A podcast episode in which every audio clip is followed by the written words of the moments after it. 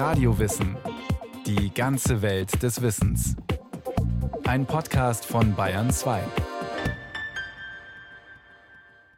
Hier ist Radio Wissen und heute wird's sehr gemütlich. Das Tier, um das es geht, hat die Langsamkeit quasi für sich gebucht, das Faultier. Und auch wenn es auf den ersten Blick nicht so wirkt, das Faultier ist ein genialer Anpassungskünstler an eine Umwelt, in der Gemütlichkeit offenbar viele Vorteile hat.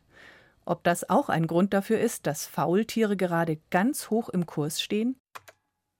Das älteste ist der Jan aus Krefeld mit 50,5 Jahren. Und die Lulu ist ähnlich alt, die, äh, also jetzt die ältesten Faultiere in Europa. So, jetzt müsste ich mal hier Details aufmachen. Reproduktion.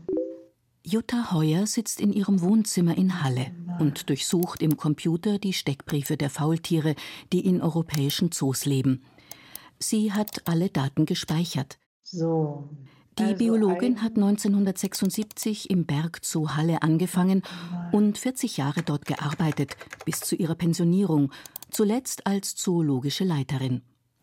Sie hat sehr viele Faultiere betreut und beobachtet, nicht nur in Halle, sondern in vielen europäischen Zoos.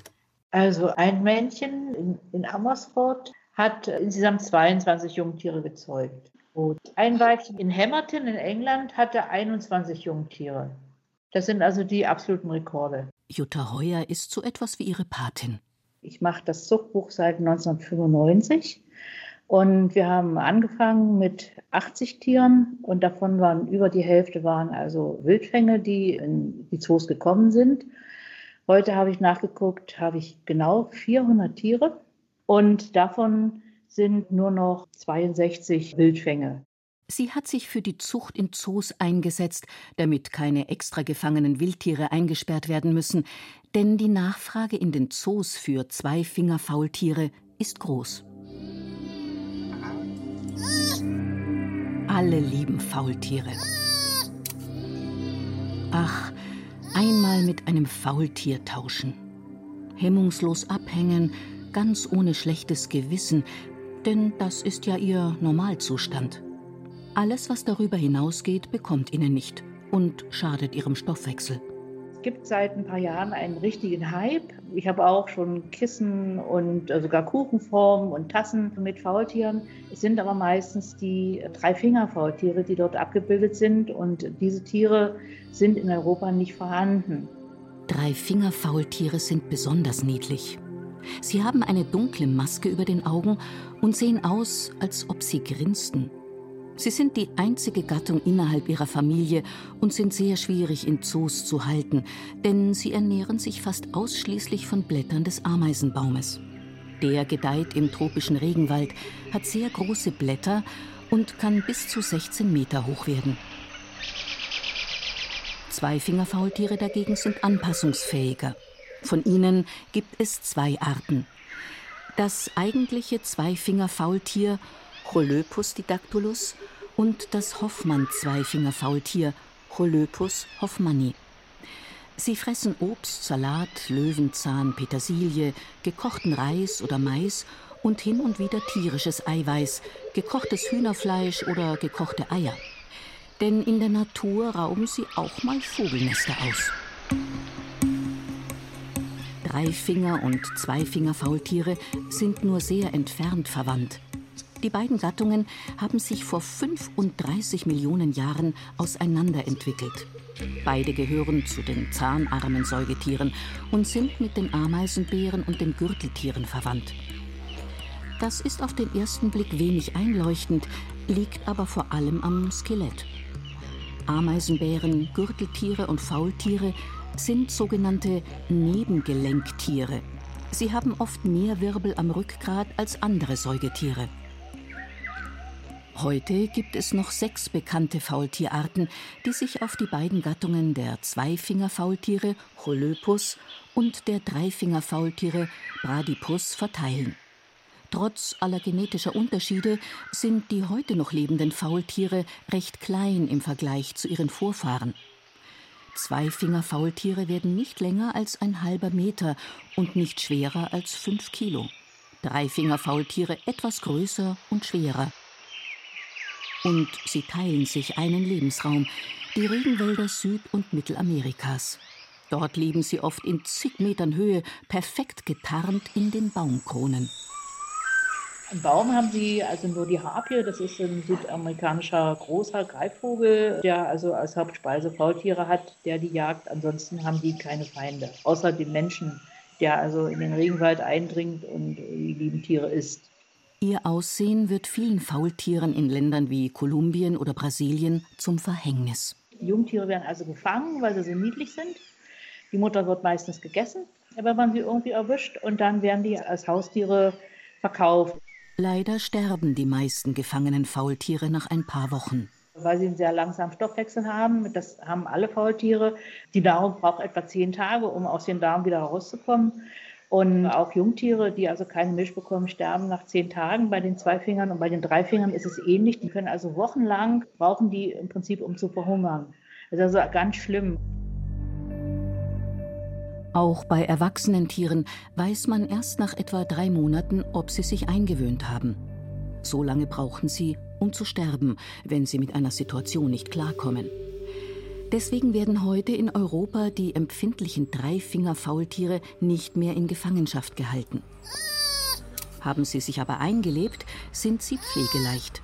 Kisten zum Schlafen, Stangen zum Festhalten, Leitern, Äste und Stämme zum Klettern. Mehr brauchen Faultiere eigentlich nicht. Dazu muss es schön feucht und warm sein. Paula zum Beispiel. Paula war ein Promi. Lange galt sie als das älteste Faultier Europas. Die Paula war schon da, als ich kam und war noch da, als ich ging. Jetzt ist sie ja letztes Jahr gestorben. Ja, ist mein Leben. Ne? Angefangen hat alles mit einigen Missverständnissen. Das ist ja schon eine irre Geschichte. Als ich im Zoo angefangen habe, gab es zwei Faultiere. Das waren zwei Männer. Und das eine war ein Hauptmannfaultier, das hat also so eine rote Nase, und das andere war ein normales Zweifingerfaultier. Jutta Heuer hatte gerade die Zuchtbuchführung aller europäischen Zoos übernommen und wollte selbst gerne Faultiernachwuchs haben. Und es war zu einer Zeit, wo also eine Faultiergeburt was ausgesprochen Seltenes war. Kurz nach der Wende bekamen wir die Möglichkeit, über den Tierpark Nürnberg ein Weibchen zu importieren. Leider wusste niemand mit Sicherheit, ob die beiden Faultiere in Halle wirklich Männchen waren. Die Geschlechterbestimmung ist bei den Tieren alles andere als einfach. Äußerlich unterscheiden sie sich nämlich nicht. Dann habe ich versucht, das Geschlecht der Faultiere zu bestimmen. Habe dann Kontakt aufgenommen mit einem Professor in Tübingen, der sich mit Genetik befasst hat und habe den Blutproben geschickt. Die ersten sind am Wochenende angekommen und waren verdorben, dann haben wir es nochmal gemacht. Der zweite Versuch ging nicht viel besser aus. Dann hat er auf die Beschriftung nicht geachtet und meinte, eins könnte ein Weibchen gewesen sein. Das war Jutta Heuer zu unsicher. Dann kam unser Tierarzt an und sagte, er hat eine Ultraschallsonde und er will die Pinguine sexen. Und er hat gesagt, nee, wir, wir sexen die Faultiere. Das führte dann zu einer großen Überraschung. Und da ist rausgekommen, dass wir zwei Mädchen hatten statt Männchen. Und da wurde aus Paul dann Paula nach 20 Jahren. Das veränderte alles. Allerdings hätte die Biologin die Information auch einfacher haben können, wenn sie die Tierpfleger gefragt hätte. Die sagten nur, das haben wir schon immer gewusst, denn die menstruieren regelmäßig. Wenig später besuchte Jutta Heuer viele Zoos in Europa und stellte per Ultraschall das Geschlecht von 20, 30 Faultieren fest. Der Beginn einer erfolgreichen Zuchtgeschichte. Auch in Halle gab es zehn Jahre später endlich Nachwuchs. Bis heute steht Jutta Heuer mit 100 Zoos in Kontakt. Nach zehn Monaten Tragezeit kommt ein Junges zur Welt, übrigens nicht im Hängen, sondern eingerollt auf einer Astgabel oder im Zoo in einer Kiste. Ganz selten gibt es Zwillinge. Faultierbabys werden etwa fünf Monate lang gesäugt und bleiben rund ein Jahr bei der Mutter. Diese Phase der Zweisamkeit ist aufregender, als es scheint. Andere Gruppenmitglieder können eifersüchtig werden. Dazu kommt, dass einige Weibchen dann kurz vor der Geburt Männchen nicht mehr dulden oder dass das Männchen dann versucht, dass es gleich wieder das Weibchen deckt, dass es dann die Bindung zwischen Mutter und Kind stört. Da ist es oft auch so, dass das ältere Jungtier dann dazwischen kommt und will auch noch mal trinken und Mutter und Kind stört. Stressmomente im Alltag einer Faultierfamilie. Worst Case, das Baby fällt auf den Boden. Das schreit dann ganz furchtbar und die Mutter sammelt es dann irgendwie wieder auf. Ne? Oder es passiert auch, dass der Vater das Jungtier nimmt oder es steigt zu einer anderen Tante über und hat dann keine Milch. Da muss man auch aufpassen. Aber normalerweise ist die Bindung dann doch relativ stark. Das Jungtier hält sich fest. Es hängt auch richtig faul da drauf. Ja? Also streckt da richtig so die Arme breit und die Beine und liegt dann praktisch auf dem Bauch der Mutter. Einmal im Leben kein Faultier, sondern ein Faultierbaby sein. Aber da ist doch ganz schön viel los im Leben eines Faultiers. Wir sehen sie ja eigentlich meistens schlafend oder dösend und alleine. Sind normalerweise Einzelgänger, aber wie gesagt, die tolerieren sich, schlafen manchmal auch zusammen in einer Kiste. Also wenn man drei so eine Schlafboxen hat, dann müssen die alle in eine rein, obwohl sie gar nicht alle reinpassen und hängen noch Arm und Bein raus.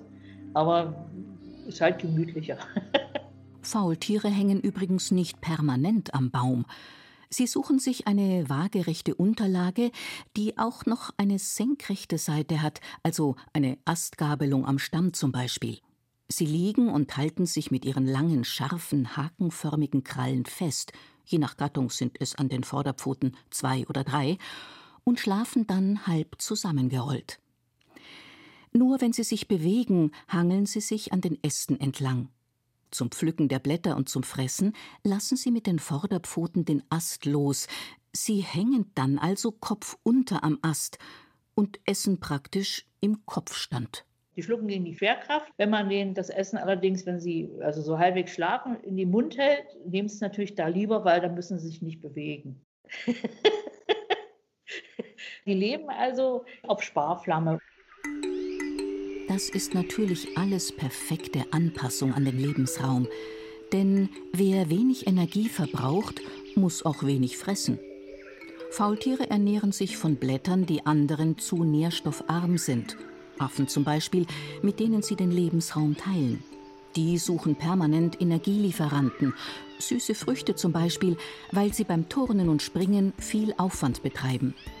Faultiere dagegen bewegen sich mit weniger als zwei Kilometer pro Stunde fort, wenn überhaupt. Faultiere, dadurch, dass sie einfach komplett an das Leben im Baum angepasst sind, wirken recht hilflos am Boden, aber sie können also sich auch ohne Probleme auf dem Boden fortbewegen. Faultiere können auch tatsächlich relativ gut schwimmen. Das weiß Niklas Hörper. Er arbeitet als Tierpfleger im Tierpark Hellerbrunn in München und betreut dort das Faultierpärchen Maja und Heinz. Sie seien die pflegeleichtesten seiner vielen Schützlinge, sagt er, darunter Zebras, Pustelschweine, Gazellen oder Nashörner. Kein Wunder, die beiden schlafen 16 bis 18 Stunden am Tag. Schwimmen ist in freier Wildbahn natürlich nur im Notfall angesagt. Im Alltag fahren die Tiere viele Aktivitäten herunter oder streichen sie einfach. Fellpflege zum Beispiel.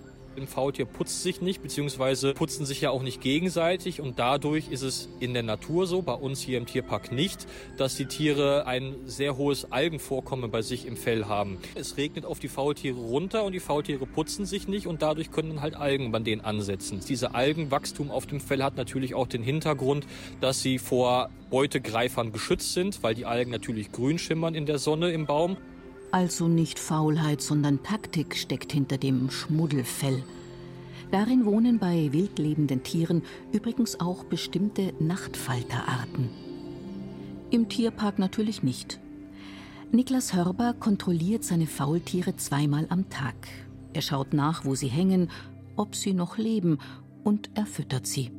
Einmal morgens, einmal nachmittags. Vor allem die Nachmittagsration ist insofern im Sommer wichtig, weil es im Haus natürlich sehr, sehr warm ist. Die Faultiere kriegen von uns Obst und Gemüse und gerade das Obst fängt dann gerne mal an zu gären. Und damit die Faultiere eben nicht besoffen vom Ast fallen, wenn sie dann das gegorene Obst fressen, tauschen wir das halt da zweimal am Tag aus. Bodenkontakt haben die Tiere, Unfälle ausgenommen, nur rund alle zehn Tage. Einmal die Woche ungefähr gehen sie auf Toilette, die Faultiere. Das ist jetzt nicht irgendwie ein riesen Haufen. Es ist halt ja der Größe angepasst der Tiere. Es ist ja auch kein Kuhfladen oder sowas, sondern so ganz viele kleine Kügelchen, die dann aneinander kleben. Ist ein bisschen nervig insofern, wenn man mal Kotproben abgeben sollte bei den Faultieren, kann es sein, dass dann erstmal nichts da ist für die Tierärzte. Beim Thema Toilette ist die Anpassung noch nicht ganz ausgefeilt. Faultiere steigen zum Defekieren und Urinieren vom Baum und sind dann recht schutzlos, weil sie eben sehr langsam sind. Jutta Heuer vom Berg Zoo Halle. Warum die unbedingt auf den Boden marschieren müssen, wo es ja so gefährlich ist. Und da unten kann sie der, der Jaguar erwischen oder andere Beutegreifer, die es in Südamerika gibt im Regenwald. Äh, die sind auch äh, ziemlich hilflos. Die können nicht laufen. Die können also nur so robben können ihre Beine nicht aufstellen, sondern können sich nur kriechend bewegen. Leichte Beute also. Zu Jaguaren und anderen Raubtieren kommen natürlich Straßen, die der Mensch in den Regenwald schlägt. Viele Faultiere werden auf dem Weg zum Klo einfach überfahren. Videos von Autofahrern, die hilflose Faultiere vom Asphalt glauben und an einem Baumstamm in der Nähe setzen, sind im Internet sehr beliebt. Dreifingerfaultiere sind übrigens durch das Washingtoner Artenabkommen geschützt, die beiden Zweifingerarten bislang nur regional. Jutta Heuer steht in Kontakt mit Auffangstationen und Wildbiologen in Lateinamerika. Das Problem, was ich habe, ist ein ganz anderes. Südamerika ist ja riesig, auch das äh, Regenwaldgebiet ist riesig und wir wissen gar nicht wirklich, wie viele Arten wir dort haben. Sodass also da es sein kann, dass die Tiere genetisch äh, gar nicht mehr so miteinander verwandt sind, wie man denkt. Und da geht in der Wissenschaft und in der Berichterstattung immer noch alles durcheinander. Tiere zu erforschen, die gut getarnt in Baumkronen im Urwald leben und dazu auch noch dämmerungs- und nachtaktiv sind, ist eben nicht einfach. John Nyakatura beschäftigt sich seit 2005 mit den Tieren. Erst an der Uni Jena, jetzt als Professor für vergleichende Zoologie an der Humboldt-Universität in Berlin.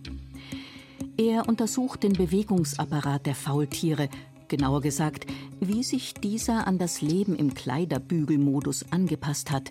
Und dann brauchen Sie nicht auf dem Ast balancieren und ständig Kraft aufwenden, um sozusagen leichte Verschiebungen des Körperschwerpunkts auszugleichen, um nicht vom Ast zu fallen. Und das spiegelt sich auch letztendlich darin, dass die Muskeln im Verhältnis zur Körpergröße extrem dünn sind.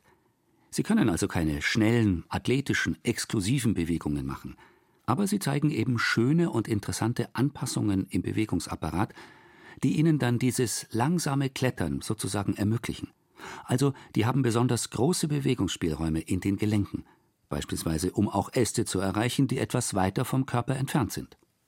Und sie haben eine besonders geringe Knochendichte, wie auch andere Langsamkletterer, wie die Koalabären.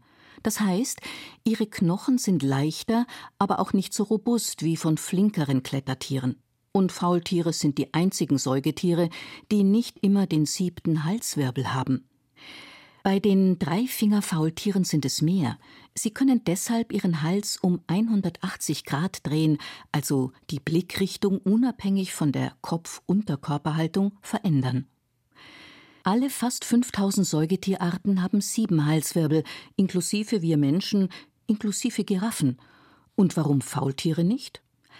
Das ist auch deswegen erstaunlich, weil Faultiere von Tieren abstammen, die auf dem Boden gelaufen sind. Eine große Phase der Erforschung der Faultiere begann 1832, als Charles Darwin auf seiner Reise Südamerika erreichte. Bis 1834 sammelte er vor allem in Argentinien mehr als 5000 Fossilreste, die er nach England schickte. Darunter waren auch Reste ausgestorbener Bodenfaultiere. Viele Arten in Nord- und Südamerika sind gegen Ende der letzten Kaltzeit und den dramatischen Klimaveränderungen vor 10.000 Jahren ausgestorben. Inwieweit der Mensch deren Verschwinden beschleunigt hat, ist unklar. Es gibt nur wenige Funde von Faultierknochen in menschlichen Siedlungen oder Höhlen. Gesichert ist, dass es schon im Pleistozän Faultiere gab, Riesenfaultiere. Und zwar in sehr vielen Formen. Ein 700.000 Jahre alter Schädel ist etwa knapp 60 Zentimeter lang und lässt auf ein Tier schließen, das etwa vier Tonnen wog und sich von Pflanzen ernährte. Das ist Elefantengröße. Die heutigen Faultiere sind kleiner als dieser Archeomylodon-Schädel. John Nyakatura und sein Team haben den Bewegungsapparat der Tiere untersucht. Zwei Monate lang lebten zwei Faultiere aus einem Zoo bei ihm im Labor. Richtig gut fanden die beiden Probanden das Ganze aber nicht. Eine Kollegin von John Nyakatura musste erkennen, dass sich die Faultiere wohl zeitweise bedroht fühlten. Flucht ist eben nicht. Die sind ja so langsam. Also wenn sie dann wirklich bedroht werden und in Gefahr sind, dann versuchen sie sich zu wehren mit Hilfe ihrer Krallen. Und das läuft dann so, dass sie praktisch versuchen, die Gefahr zu greifen und dann zum Maul zu ziehen, um sie zu beißen. Meine Kollegin hat einmal nicht aufgepasst. Sie hat die Gurke oder was auch immer sie gerade in der Hand hatte zum Füttern hingehalten, wurde dann aber abgelenkt und hat woanders hingeschaut. Und in dem Moment hat das Faultier sozusagen in die Hand gegriffen und reingebissen. Und das war natürlich auch eine lustige Situation in der Chirurgie. Was ist denn passiert? Ich wurde gerade vom Faultier gebissen. Wenn es sein muss, können Faultiere also recht schnell sein und sogar fauchen. Jutta Heuer hat in ihrer 40-jährigen Arbeit ein persönliches Verhältnis zu den Faultieren im Zoo Halle aufgebaut. Also unsere sind zu allen zutraulich. Wenn die also in ihren Schlafboxen hängen, fasst man die auch an, dass sie also die Berührung gewöhnt sind. Man kann sie also locker kraulen, aber ich würde mir nicht zutrauen, eins ohne Narkose jetzt richtig festzuhalten. Und dann haben sie in den Vorderarmen richtig scharfe Krallen, mit denen sie sich auch festhalten. Wenn der, der Finger dazwischen ist, ist wie ein Schraubstock. Man kriegt die also nicht mehr auseinander. Und die Zähne, mit denen können sie herzhaft beißen, mit den Armen können sie richtig gut um sich schlagen. Außerdem reicht es, wenn, man, wenn die sich mit einem Bein irgendwo festhalten, dass man sie vom Ast dann gar nicht mehr runterkriegt. Und die Eckzähne, die sind schön lang und spitz und schärfen sich selber und wachsen auch lebenslang nach. So kennen sie wohl die wenigsten. Wir lieben Faultiere, weil sie für Entschleunigung stehen. Wie kam es eigentlich zu diesem Hype mit Kissen, Tassen und Kuchenformen?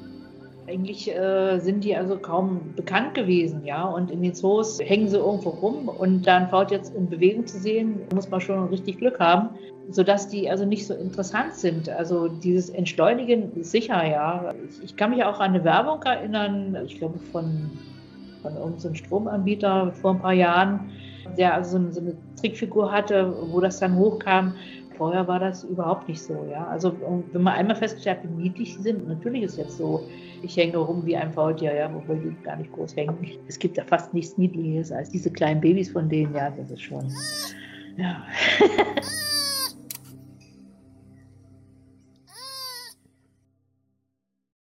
Das war Radio Wissen, ein Podcast von Bayern 2.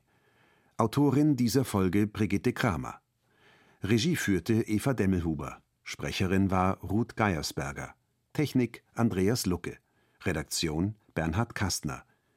Wenn Sie keine Folge mehr verpassen wollen, abonnieren Sie Radio Wissen unter bayern2.de slash podcast und überall, wo es Podcasts